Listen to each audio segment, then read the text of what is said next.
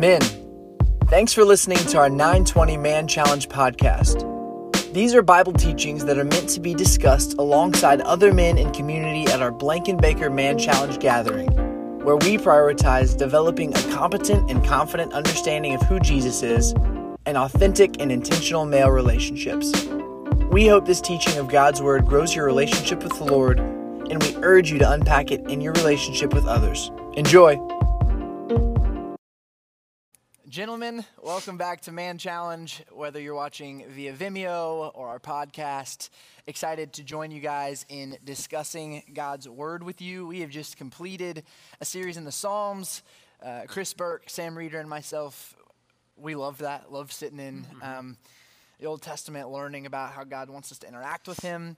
We are starting a new series this week in First Peter. So we're going to spend five weeks in First Peter, and then we're going to call it a year on 2019-2020 Man Challenge. Though longer than we expected, it's been a joy to continue in pursuing God's Word and community together. Uh, we're going to take a little bit of a break in July, and then regather in August and September.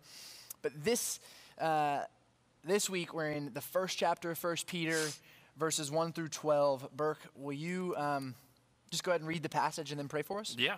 Okay. Let's do it. Verse 1 Peter, an apostle of Jesus Christ, to God's elect, strangers in the world, scattered throughout Pontus, Galatia, Cappadocia. Yeah, you got it. You okay with that? Uh, Asia, help me on this next one. Bithynia. Bithynia, who have been chosen according to the foreknowledge of God the Father through the sanctifying work of the Spirit for obedience to Jesus Christ and sprinkling by his blood. Grace and peace be yours in abundance. Praise be to the God and Father of our Lord Jesus Christ. In his great mercy, he has given us new birth into a living hope through the resurrection of Jesus Christ from the dead, and into an inheritance that can never perish, spoil, or fade, kept in heaven for you, who through faith are shielded by God's power until the coming of the salvation that is ready to be revealed in the last time. In this you greatly rejoice though now for a little while you may have had to suffer grief in all kinds of trials. These have come so that your faith, of greater worth than gold, which perishes even though refined by fire, may be proved genuine and may result in praise, glory, and honor when Jesus Christ is revealed. Though you have not seen him, you love him. And even though you do not see him now, you believe in him and are filled with an inexpressible and glorious joy, for you are receiving the goal of your faith, the salvation of your souls. Hmm. Concerning this salvation, the prophets who spoke of the grace that was to come to you searched intently and with the greatest care, trying to find out the time and circumstances to which the Spirit of Christ in them was pointing when he predicted the sufferings of Christ and the glories that would follow. It was revealed to them that they were not serving themselves, but you, when they spoke of the things that have now been told you by those who have preached the gospel to you by the Holy Spirit sent from heaven. Even angels long to look into these things. Oof. Let's pray. Father God, uh, we just thank you for another opportunity to uh, dig into your word, uh, to be sharpened uh, by you, Holy Spirit, and um, to come to a deeper appreciation uh, for the love, uh, the sacrifice, and the calling uh, of our Lord Jesus. And so, God, we just pray that this study would um, call us in that direction. God, would we um, come to know you more? Would be would you challenge us through your word? Uh, would you um, help us to uh, be moved to thought and meditation, uh, and then ultimately to action, so that uh, we can look more like you and point others to you, God. So we just thank you for this time. We pray all this in Jesus' name. Amen. Amen. Amen. If uh, if that reading felt like a long time to you guys, I'm, I think it's 1 Timothy 4:13. I could be super wrong. Paul's telling somebody, read the word aloud together. There's beauty in that, and so thank you for doing it. Yep. I, I'm grateful to read it aloud together. Uh, but we jump in. Yeah. Verse one, Sam. The first word of the book of First Peter is Peter, Peter. the rock. And we have we've studied Peter in several ways. Uh, Mm-hmm. We did a series on him a couple years ago, um, which I think might be on the podcast. Mm-hmm. We uh, we studied Mark this earlier this semester, which was very influenced by Peter. Catch us up. Who's Peter? Give us a synopsis of the life and ministry of Sir Peter. A lot we could say about old Pete for uh-huh. sure.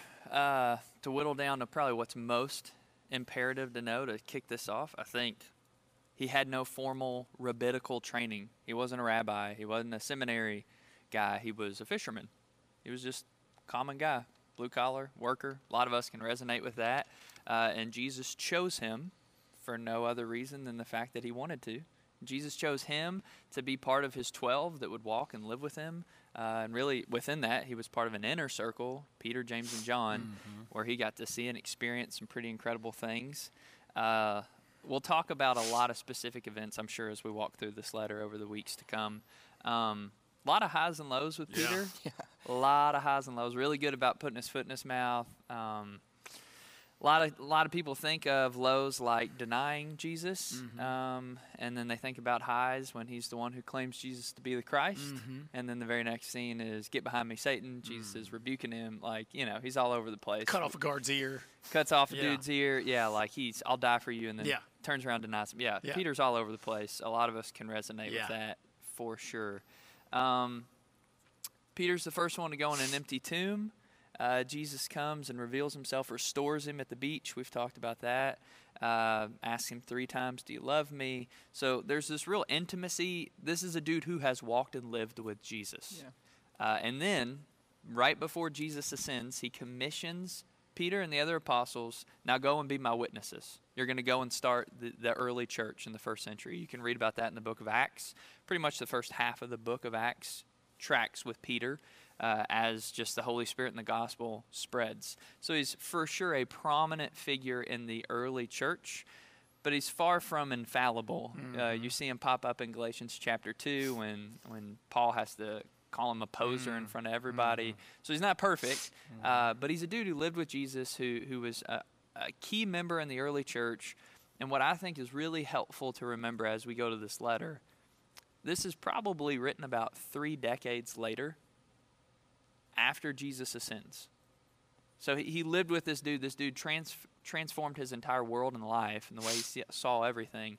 And now, three decades later, think of the maturation that's gone on. He's not a new convert. This is a, a follower of Jesus. And now he pens this letter around 60 ish AD. Uh, and we'll talk about who he's writing to in a second. But um, I think it's so helpful to remember the ups and downs of Peter and then to listen to how he writes to other believers that long later. Mm. I think it calls a lot of us who have been in faith a number of years like is there growth, is there development, mm-hmm. is there mm-hmm. spiritual maturity there? So, yeah, Peter. That's the rock. Good. Very encouraging figure. Mm. He kind of represents a lot of the things we, we hope to be, right. and he's he also did a lot of the things that we can relate to. yeah. And uh, I think it's a great lesson to say even the dude who was right next to Jesus in his inner circle was capable of highs and lows just like us. Hmm. And the beautiful authenticity of Scripture is, is displayed uh, well in what we know of Peter. Yeah. Let me make a quick plug, too. Just we've been in Psalms, right, which is hymns and songs and Hebrew poetry, and now we're in what you call an epistle or a letter. And so, as we've just kind of talked about, you could be all over the Bible trying to figure out who this Peter guy mm. is. Uh, a really good resource is a commentary where a guy spends basically his whole life doing all that legwork and organizing all that information for you to help as you walk through a New Testament book, an Old Testament book, whatever. So, this is one that I, I have. I've gotten a couple. This is probably my favorite. Uh, it's just the message of First Peter by Edmund Clowney. Uh, this is so practical and helpful. Something like that is a good resource that as we're going to spend a month plus in this book, to have something that kind of connects dots for you as you walk through, it saves you a lot of time uh, and kind of helps keep the mm-hmm. ball rolling. So, yeah. Yeah. And, and Sam mentioned this is a letter. He said the word epistle. So, this is a letter from Peter to a group of people. And that's very worth keeping in mind as we study this type of uh, literature, right? Psalms or poems, songs. This is a letter written from somebody to somebody, so we need to understand who those people are in mm. order to kind of perceive the purpose that's coming from that. And Peter gets right to it. He says, uh, "Hi, me, Peter here, reading or writing to you." And then he says in the second part of verse one, "To God's elect." Exiles scattered throughout the provinces of Pontus, Galatia, Cappadocia, Asia, and Bithynia. So, a few things to perceive from that. One is this is a group of people spread out over a, a rather large area Asia Minor, modern day Turkey. These people are all over the map. Um, and what that can tell you quickly is uh, these people aren't in Jerusalem, where the church began, right? Where Jesus was uh, killed and resurrected, so they're very far from there. They're also very far from Rome, where Peter is likely writing this letter from. So there's some sense already of a, of a distance to those people who would be reading this letter um, from their people, right? But these first four words are, are crucial. It says, To God's elect exiles. So, first, there's this, this God's elect group of people, and that is, again, covenant language. If you think about who was elected, the Old Testament, the chosen people of God, God said, You are the people that I've chosen to represent me on the earth. You are, you are mine, I am yours. He has made very clear um, we are uh, a family, essentially. Yeah, and but, if you were po- post resurrection, that's all those who have professed faith in Christ. Believed in Correct. Christ. So if you're a part of the people of God, is because you trust mm-hmm. that Jesus' death and resurrection has atoned and paid for your sins. Um, but then immediately, he says, exiles. So to the people of God who are exiles, that's a word that means um, foreigner, essentially, an outsider, Strangers. stranger, a wanderer. Mm-hmm.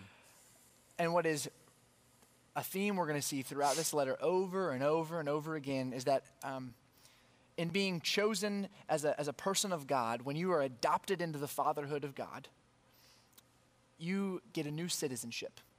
And what that does is, in your, your, your change of citizenship, and God is my father, um, something about me has become foreign to the culture, the society, the group that I was a part of before. And I want to be clear this isn't like, a, oh, we should all, us three, let's pack our bags, make a holy huddle, go live on the beach where only Christians live. That's not what Peter's suggesting. What he's suggesting is that being a chosen person of God somehow estranges you from society. Mm-hmm. Burke, what are some practical ways we think we can see a Christian man today is, is exiled or feels foreign in a contemporary society? Yeah, I, I think you know. I think Kyle did a series on this a few years ago. Uh, can't remember what it was titled, Aliens, or yeah. it was it was uh, really impactful, and just this concept of you know Ephesians two nineteen says, consequently, you're no longer foreigners and strangers, but fellow citizens with God, God's people, and also members of His household. So like we're not foreign to God. We're now in His household, but yeah. we are foreign to the world and the ways of the world. Yeah. Um, and so essentially, we've our citizenship has changed, right? When we profess faith in Jesus, we're no longer citizen of the world, but we're a citizen of heaven. Plug for Tauren Wells' new album, Citizen of Heaven, one of my favorites. cool song, your kids will love it. Um, but this concept of being a citizen of heaven, yet I'm still here. Right. Like you, you say, I'm a, a, foreigner, but yet I'm still in the same place I, have always been. So what does that look like?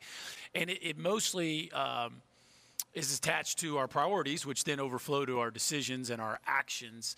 And so, um, without getting into a, a sermon on that, I just I love the concept of Jesus when he sent out the disciples, and he told them to be as shrewd as snakes and as innocent as doves. And I just think we have a calling as men of God in a culture where maybe uh, the priorities of God aren't uh, necessarily highlighted. Um, to be shrewd in the way we try to make the gospel attractive. Hmm. And that doesn't, you know, Paul says, I try to be all things to all people to win some for the gospel. That doesn't mean I manipulate the gospel. That doesn't mean I'm get in where I fit in and whatever you think's cool, I think's cool. But it does mean I love you I'm trying to view you through the lens that God views you through. And so if I can make a connection with you or somehow uh, represent an image of Christ by the way I work or the way I talk or the way I coach or the way I train or the way I give or the way I listen, yeah. um, so that God would get glory and that you would hear the truth of the gospel, then, then I'm going to make every effort to do so. And so, uh, back to your original question what does it look like to be in exile currently? Uh, I would just say a, pri- a list of priorities that are not in tune with what maybe the world would say they should be. And then, of course, the overflow of that would be distinct. Yeah. I think that's, I wrote that down while you said it, that priorities piece. We've got different priorities. We're citizens of a different mm-hmm. kingdom, and now our, our priorities have shifted. And so, one, we shouldn't be surprised when we experience some level of um, friction with yeah. the culture that we're a part Discomfort. of. Discomfort. Yeah, yeah. Some. Uh, that's is that. How am I supposed to? Is that mm-hmm. right? Is that wrong? Mm-hmm. Um, so that's good. Then he goes on to say in verse two that these people of God. This is a, a big old verse here. It says that they have been chosen according to the foreknowledge of God the Father, through the sanctifying work of the Spirit, to be obedient to Jesus Christ and sprinkled with His blood. And boy, is there a, a good bit to unpack, and we'll try to unpack some of it. First, catch here, this is one of the few verses in all of Scripture where you see all three persons of the Godhead represented. God the Father, God the Son, God the Spirit are all here. and I want to give a little concise summary of what that verse is kind of insinuating and then talk more about what it means for God to be triune, to be three persons in one. Um, so if I were to rephrase that verse, I'd, I'd put it this way It is God's plan that through the work of the Spirit, that you would trust and obey Jesus, which is a means uh, of reconciliation to the Father. Hmm. So you see this, this cycle. Like mm-hmm. God's plan of the Spirit to bring me to Christ, who brings me to the Father, mm-hmm. who pushes me to the Spirit, mm-hmm. to the Son, to the Father. There's this mm-hmm. never ending circle.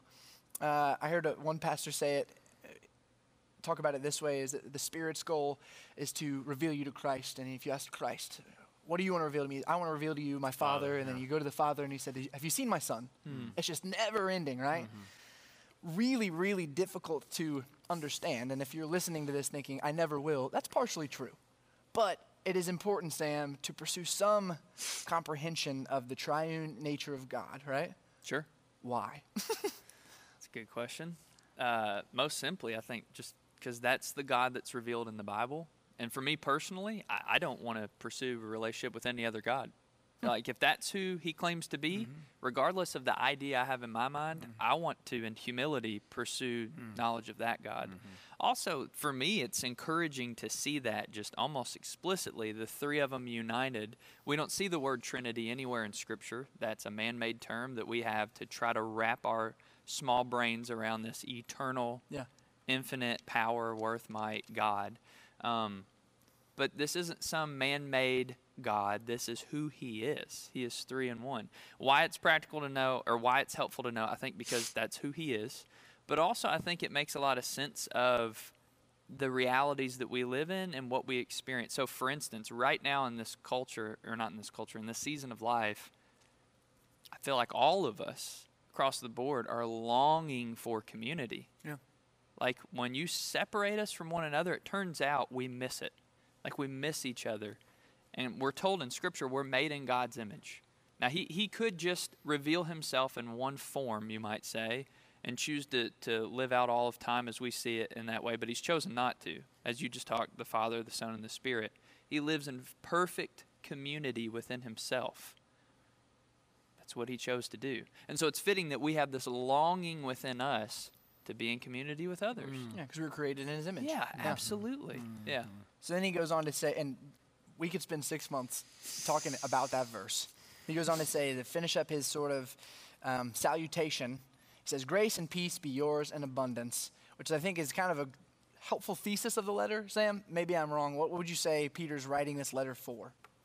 I think, well, he'll cover a number of topics, but most concisely, this is a letter of encouragement to, to believers, followers of Jesus who are in the midst of suffering.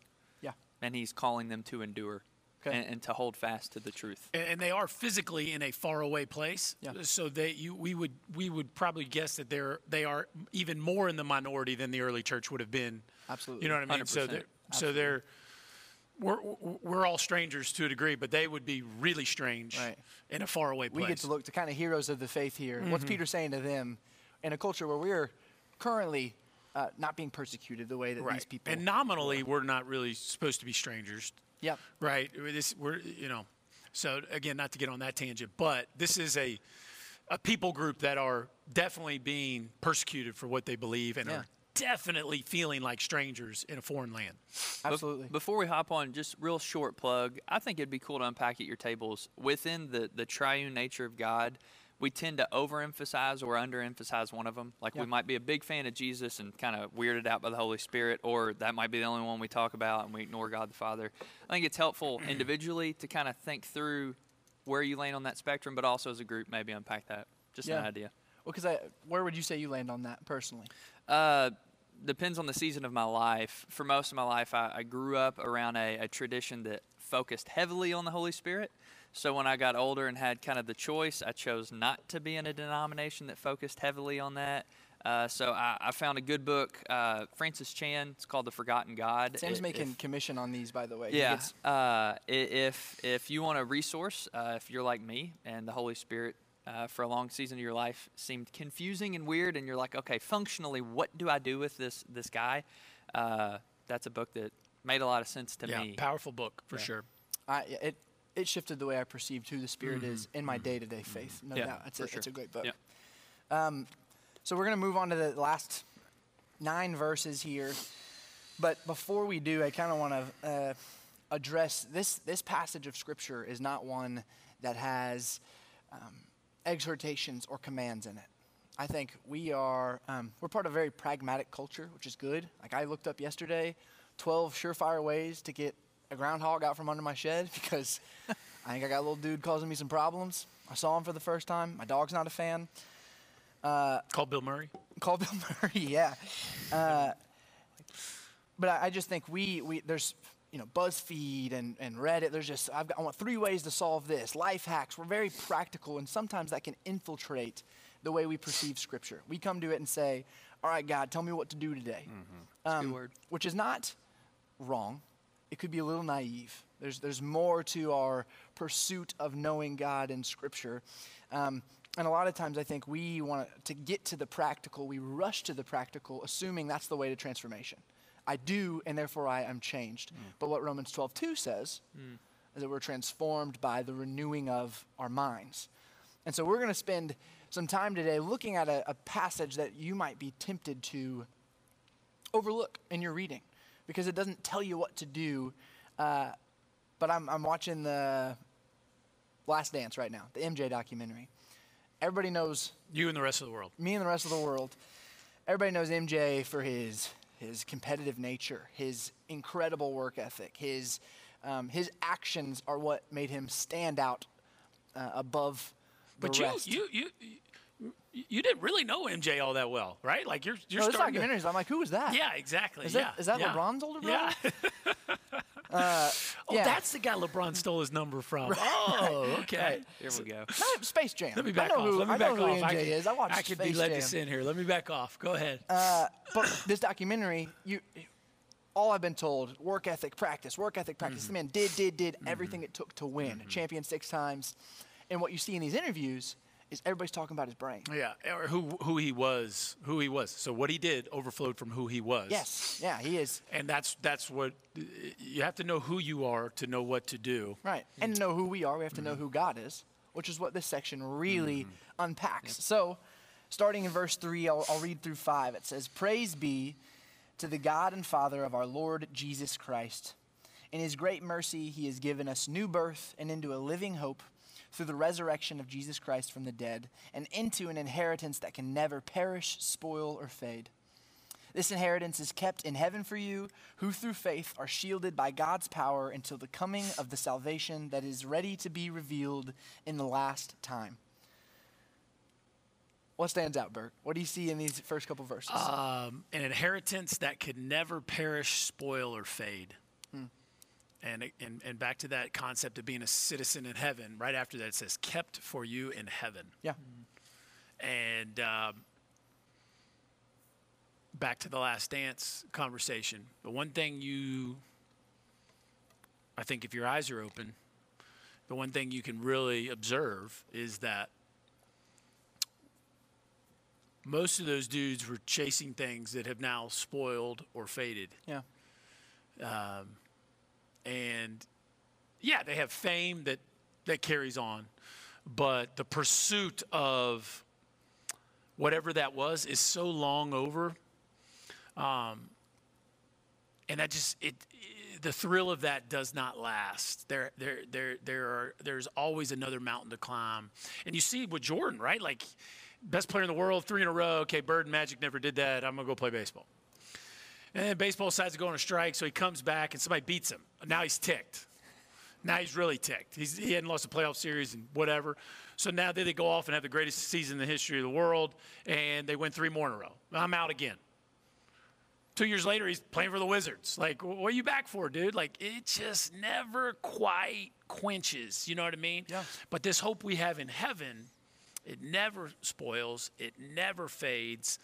Um, and I just be honest with you guys, some of my most powerful moments I've had with God are, be, are being back at places where I had great athletic victories and moments and, and, and closing my eyes, empty spaces, empty fields, and trying to be there again. And you just, you just, you just can't. Mm. You're fortunate to have memories. Thank you, God, for putting me in this position or that position. Thank you, God. But it is gone it's gone. It, you can't get it back. But this hope we have in heaven, it will never spoil, it will never fade. It is always in front of us. Uh, and praise God for that. Yeah. And I think where Peter's helping us, these people as the foreigners, in a culture that says, this is what you should pursue fame, glory, power, victory, like in a culture that you are foreign to, you've got this living hope. And where does it come from? I, I caught here We've read three verses so far. Well, five. In the first three, we're rolling. He says Jesus Christ four times. And Sam, you mentioned earlier, Jesus was his but like they were close, but he knows where his hope comes mm-hmm. from. It mm-hmm. is from the great mercy of the Father who's given us new birth into a living hope through the resurrection of Jesus Christ. Sam, what do you see there in the gospel that's worth bringing up, savoring, ruminating on? Yeah, verse 4 to an inheritance. Like that whole line of thought. You're born into, you get an inheritance based on your birthright. Mm-hmm. Well, we have to be born again to get this inheritance. Mm. And the only means by which we can be born again is, is Jesus. Yeah. And he's alive. Mm. And so, like when you when you look at this in terms of a tense, is it past tense, present, future? It, it spans all of it. Yes. Like uh, this this commentator way he talked about it was uh, our hope is a living hope. It's anchored in the past because Jesus rose. It, it remains steady in the present because Jesus lives, yet it is still forward looking because Jesus is coming. Mm. Like that living hope it is continual. Uh, it's perpetual. Yeah. Uh, and again, that inheritance, it, it's kept in heaven. It's unfaded. It's undefiled. I think he he's writing to guys who and gals who are dispersed, away from home, separated, undergoing persecution. We're going to dive more into that. But I think, like, especially in this season right now where we have learned that our portfolios can quickly fade. sure. Uh, that, that our health is, is fading, it's fleeting. To be encouraged, I think to us even today, this is such a timely word of encouragement that our hope is not in our present circumstance. Yeah. Like this is the exact word of Philippians 4. Like our hope is not in our present circumstance. It is it is kept for us in heaven. And these people as foreigners, hmm. they don't have inheritance. Inheritance at this time would be land. I just showed up to a city, guess what? I don't have land. And so we, as foreigners in a foreign culture, can cross our fingers to hope to inherit what the world has to offer or hmm. see the great mercy of a God who loves hmm. and wants to give an eternal inheritance. I think it's so, you said it well, it's so easy to cast that off to the future and say, well, it doesn't change me now. It's a living hope. It's present as well as future. Hmm. I, have, I have that to live within right now. And thankfully, I think Peter wisely prefaces the next part of our conversation with this because he says, starting in verse 6, In all this you greatly rejoice, though now for a little while you may have had to suffer griefs in all kinds of trials. These have come so that the proven genuineness of your faith, of greater worth than gold, which perishes even though refined by fire, may result in praise, glory, and honor when Jesus Christ is revealed. Though you have not seen him, you love him. And even though you do not see him now, you believe in him and are filled with an inexpressible and glorious joy. For you are receiving the end result of your faith, the salvation of your souls. So these are people amidst suffering. And there are plenty of our men who are either amidst suffering or, or know people amidst suffering and need to be able to empathize and move into that lowly and meek open handedness alongside them. And Peter comes here with one of the greatest questions of humanity. Why, why is there suffering? One of the mm. greatest deterrents to Christ, like the mm-hmm. Christian faith, yeah. myself included. I've wrestled with yeah. this question. If God's good, why do we suffer? And he says here, uh, you suffer in order that your faith might be tested so that you can have that secure inheritance. And because our, our faith is the means to salvation. I want to flip a book over here. James 1, oh, where is it? 2 through 4. Consider it pure joy, my brothers and sisters, whenever you face trials of many kinds, because you know that the testing of your faith produces perseverance. Let perseverance finish its work so that you may be mature and complete, not lacking anything. So we look at suffering and say it must be meaningless and God must not be real because of it. But mm. what God says is, I'm sovereign. I know what's good for you. I've allowed this. Some of this might be caused by sin. Like we need to recognize God's not throwing lightning bolts at everybody. This is what He's allowing. and it's to test us. Have you been in a situation where you've been tested? put in trial and seen the fruit of that testing? I, you know, I, I certainly have. Uh, I was wanting to share with the guys this a story of, of someone in my life who I've been really encouraged by recently. So, a buddy of mine, I think I've shared bits and pieces of this over the last few weeks, but a buddy of mine's father died in a freak accident. Yeah. He actually he actually made it through the accident, but then died in the hospital shortly thereafter. They thought he was over the accident, and then he just just died. This this buddy his dad was just a beautiful man who loved the Lord, and had called me about his son like two years le- two years prior, and just called me out of the blue. Me, me and this guy had had experiences together, but I don't think he'd ever like called me directly. Said, "Hey, Chris, my boy's scuffling. He loves the Lord, but he's not connected to him right now, and I just thought you could encourage him in that. Like, just a good father." wanted to give his son some love and encouragement, but didn't feel like he was the best guy to maybe do that. So me and this guy connected, even though we'd been connected on servicey baseball stuff. Like we connected in this way. We walked through scripture together for a pretty long period of time. And the guy really was was kind of reconnected with his faith yeah. and just felt this new vibe about him. Fast forward to this horrible accident, and I just I think about consider pure joy when you face trials of many kind because the, the testing of your faith develops perseverance. I think, and you go a lot of ways when the the man you love the most dies, and it's been a good, good father to you, and he dies suddenly, and you feel like you were robbed of kind of the glory years, and yeah. he didn't get to see his grandkids grow up, and you didn't get to play golf with him in Scotland, or you know, ride horses on the ranch, or whatever your dreams of his glory years were. And my buddy has gone the opposite way in such a deep, meaningful way. Like he's calling me. My dad had heart surgery this week. Chris, how's your dad? Like this dude, I love this guy to death. Like he's one of my. He never called me ask me about my dad. Chris, how's your dad? Praying for your dad today on a conversation. Can we stop and pray for your dad? Chris, two people have come to Christ through my dad's death that were worldly, sinful dude that all their worth was in their own kingdom that they built up in Northern California. And now well, the other guy called me crying on the side of the road because the Holy Spirit had just convicted him in his heart and he accepted the gospel on the side of the road. And you're just like, praise God, only God. But you're also like, the testing of your faith develops personally. Like you just seen that word in action. Um, and so it just, as as we all can be encouraged from from watching God move in the lives of other people, like that's just really been a source of encouragement for me lately to see that happen through a really a tough deal. Yeah, you know. I think I, I, resonate with that a lot, not circumstantially, but just the way I've seen the Lord um, refine in testing to strip away mm-hmm. What need not be there. Mm. Uh, and the end result of that is a greater faith. Like that's the beauty of this. He says it there at the end of nine. I'm, you're being tested, not tempted. There's a difference there. Yes. Yep. Conversation for another day, but you're being tested so that your faith may grow. Like, how wonderful is it when our faith in Him is grown? Mm-hmm. When He shows Himself faithful, the greatest peace I'll ever experience is a result of mm. a greater trust in Him. So we've, we've said Peter says this, James says this, Paul says it, Romans 5. Literally, rejoice in our sufferings, knowing that suffering produces endurance, mm-hmm. or endurance, character, mm-hmm. character, hope. Mm-hmm. Like all these guys who knew Jesus and who wrote scripture, they understood this. Mm-hmm. Yeah. Yeah. It's not just one dude's opinion. Like, this is the reality of yeah. the risen king. And so yeah. we get to see a people likely suffering more than we currently are.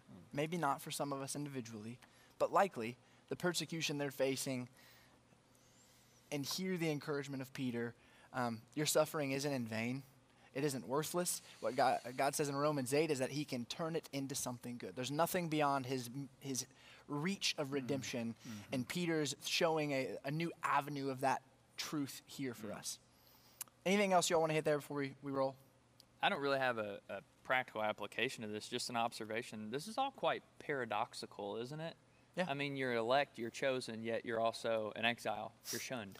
Yeah. Like you're called to rejoice in the midst of the suffering that you're going to get to. This is like the paradoxical mm-hmm. nature of following Christ. Mm-hmm. The King of the universe hung on a cross. Mm. Like it's just interesting it to me to see that kind of to play out in here. And he's even he's even encouraging these last couple verses. This made me think John 20 or 21. He's talking to Thomas, who sees the Lord and mm. says, "I'm not. I, you're, surely you're my Lord and my mm-hmm. God." He says to Thomas, "Blessed are those who do not see me mm-hmm. but still believe." And Peter says the same yeah, thing as a guy who's probably sitting in that yeah. room. Yeah. And says, "You're more blessed than me, mm-hmm. Peter, who's walked with him. You don't see him, yeah. but you believe." And we get to. Yeah. He's essentially quoting Jesus here. Yeah, and we try. Yeah. And trust that ourselves. That's just hard, right? Mm. And that, that's been soaking in his heart for like 30 years. Yeah. Like, that's awesome. It yeah. Is. Really. Yeah. You know? Verses 10 through 12. Hmm. Concerning this salvation, the prophets who spoke of the grace that was to come to you searched intently with the greatest care, trying to find out the circumstances and time to which the Spirit of Christ in them was pointing when he predicted the sufferings of the Messiah and the glories that would follow. It was revealed to them that they were not serving themselves, but you when they spoke of you, when they spoke of the things that they have now been told by those who have preached the gospel to you by the Holy Spirit sent from heaven. Even angels long to look into these things. Mm. So, as foreigners in a society, you typically rank low on the totem pole. Mm. Sam, what's Peter saying here? Saying you've been you've been chosen. You're a, you're a son and a daughter of the Most High. Like you may feel downcast, you may feel uh, separated and exiled, but you should have a living hope. Remember who you are. And I think also the encouragement in that is he's pointing to the Old Testament. Yeah. And you could spend so much time in this, but suffice to say, these great prophets of Elijah and Elisha doing these powerful things. And so, like, we read that and we're like, man, wonder what that one must have been like. Like, I wonder how, how encouraging and easy it was to believe to experience that. And Peter's like, bro, they were just looking ahead. Yeah. Like you're living in the reality of this. And he gives this imagery that's almost like angels peering over heaven, like, what's going on? Like, we want to know too. Mm. Like, how envious all of these mighty men and beings must be of the elect mm. exiles. Like, how can you be encouraged in the midst of that suffering? Well, it's because of the fact that we are born again to a living hope. Mm-hmm. And he's just marinating in that for a good 12 verses. And it's even it's even better. Like I think we look to eternity and get excited about being face to face with the Father. Mm. Angels are there, and they're looking here, envious of our sufferings. Like what and why the Scripture says clearly is because that that's making us more like Christ. Mm. He suffered for the sake of glory, and we get to partake in that, and that, that is a benefit, a uh, something to cherish rather than to avoid to scoff at, to assume is not good or for us. Um, if, if I could put an emoji right now over top of my face, it'd be the mind blown one. That was for you, Jay Dorch. But I think to put a bow on it, yeah. Uh, for for simpletons like me, like Peter wants them to know who they are, and if they know who they are, and they know what they've received, they can be encouraged in that suffering and in that foreign land to persevere. Yeah. Uh, because there is no practical steps of making your way through being a foreigner. And like we could try to, right? Yeah, and yeah. there's definitely some best practices, but that's not what he wants to encourage. That's not what he wants to give them courage with first. What he wants to give them courage with first.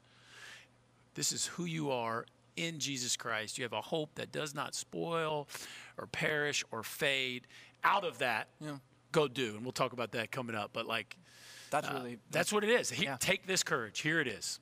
To you quote know? Kurt Souter, he gave them the why before the how. Mm, there you go. Pretty wise of Peter.